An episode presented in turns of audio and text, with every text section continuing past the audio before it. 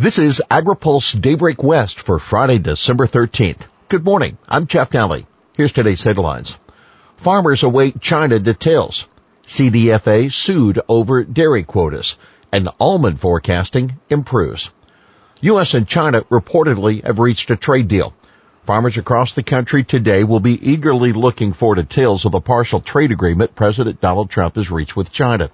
We're having a very exciting month in Washington DC, the president said as he arrived at a congressional ball last night shortly after he reportedly signed off on the deal.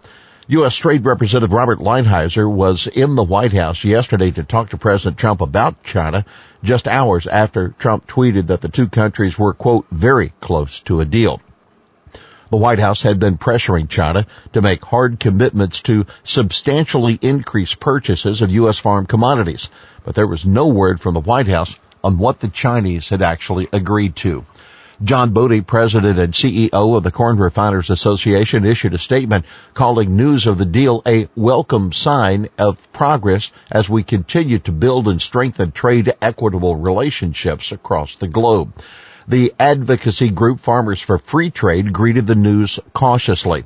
For farmers, this could either be the first ray of hope or another empty promise.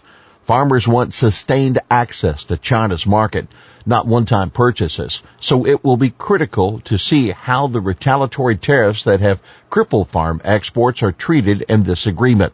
That's the word of Brian Kuehl, the group's co-executive director. Now keep in mind, Trump said in October that China had promised to buy as much as $50 billion in U.S. farm commodities. FDA traces romaine outbreak to one Salinas grower.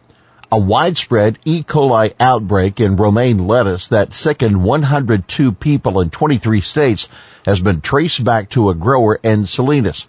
That according to the Food and Drug Administration. The FDA, along with California agencies and Centers for Disease Control, are now investigating several ranches used by the grower to identify the source of contamination. It has not released the name of the grower. Outbreaks from different E. coli strains have also occurred in Washington state from romaine lettuce and in both the U.S. and Canada from chopped salad kits. CDFA sued over dairy quotas. A group called Stop Quip filed a lawsuit in a state court last week requesting a halt to feed collections for CDFA's Quota Implementation Program, or QIP. The suit claims CDFA cannot collect the taxes because it did not hold a public hearing before adopting the program. Remember, in July, StopQuip had begun a collaborative process with the industry to find a solution. The goal was a new system that would neither interfere with the federal order nor make the current quota obsolete. In 2018, as the state joined the federal milk marketing order, QIP replaced the original program begun 50 years ago. California farmers get USDA funding for solar and biogas. USDA has awarded $7.6 million to farmers, producers, and other rural businesses through its Rural Energy for America program.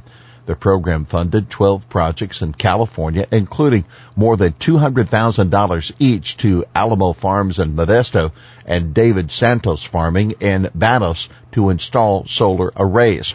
Loma Linda Vineyards received $25,000 for a solar project.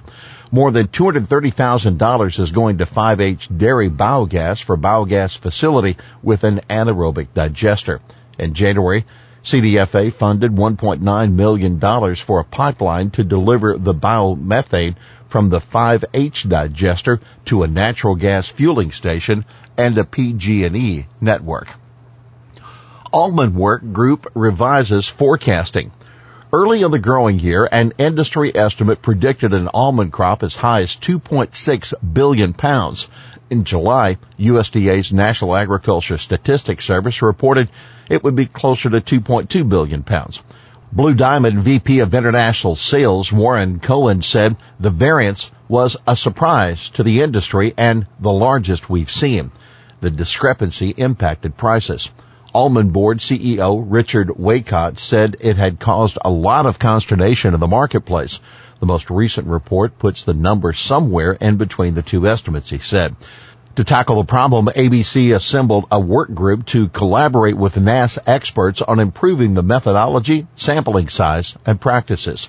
This week, the board approved three recommendations to improve the accuracy and transparency of the process for next year. Oncologist Hahn gets nod as FDA commissioner.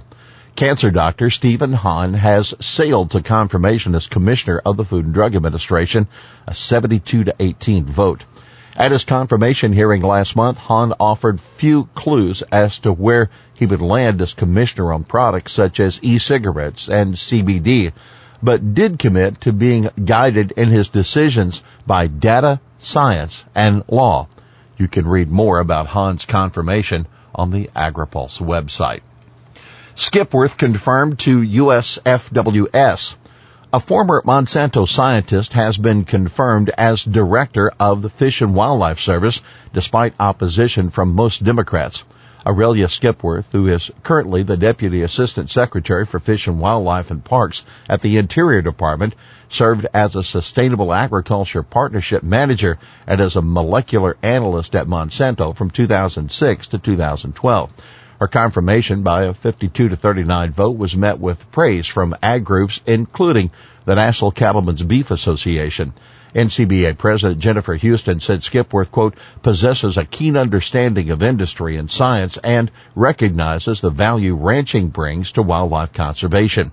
But the top Democrat on the Senate Environment and Public Works Committee, Tom Carper, said Skipworth refused to provide him with information about her work at Interior.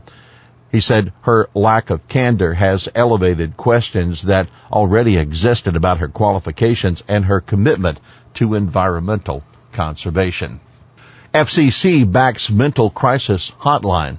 Stressed farmers will soon have a number to call when seeking help for mental health.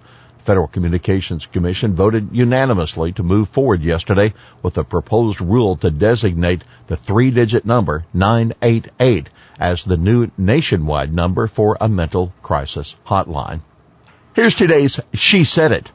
Farmers face uncertainty due to ridiculous laws being passed by Democrats in Sacramento, unreasonable lawsuits between Governor Newsom and the federal administration, and activists pushing fake facts about the food we eat.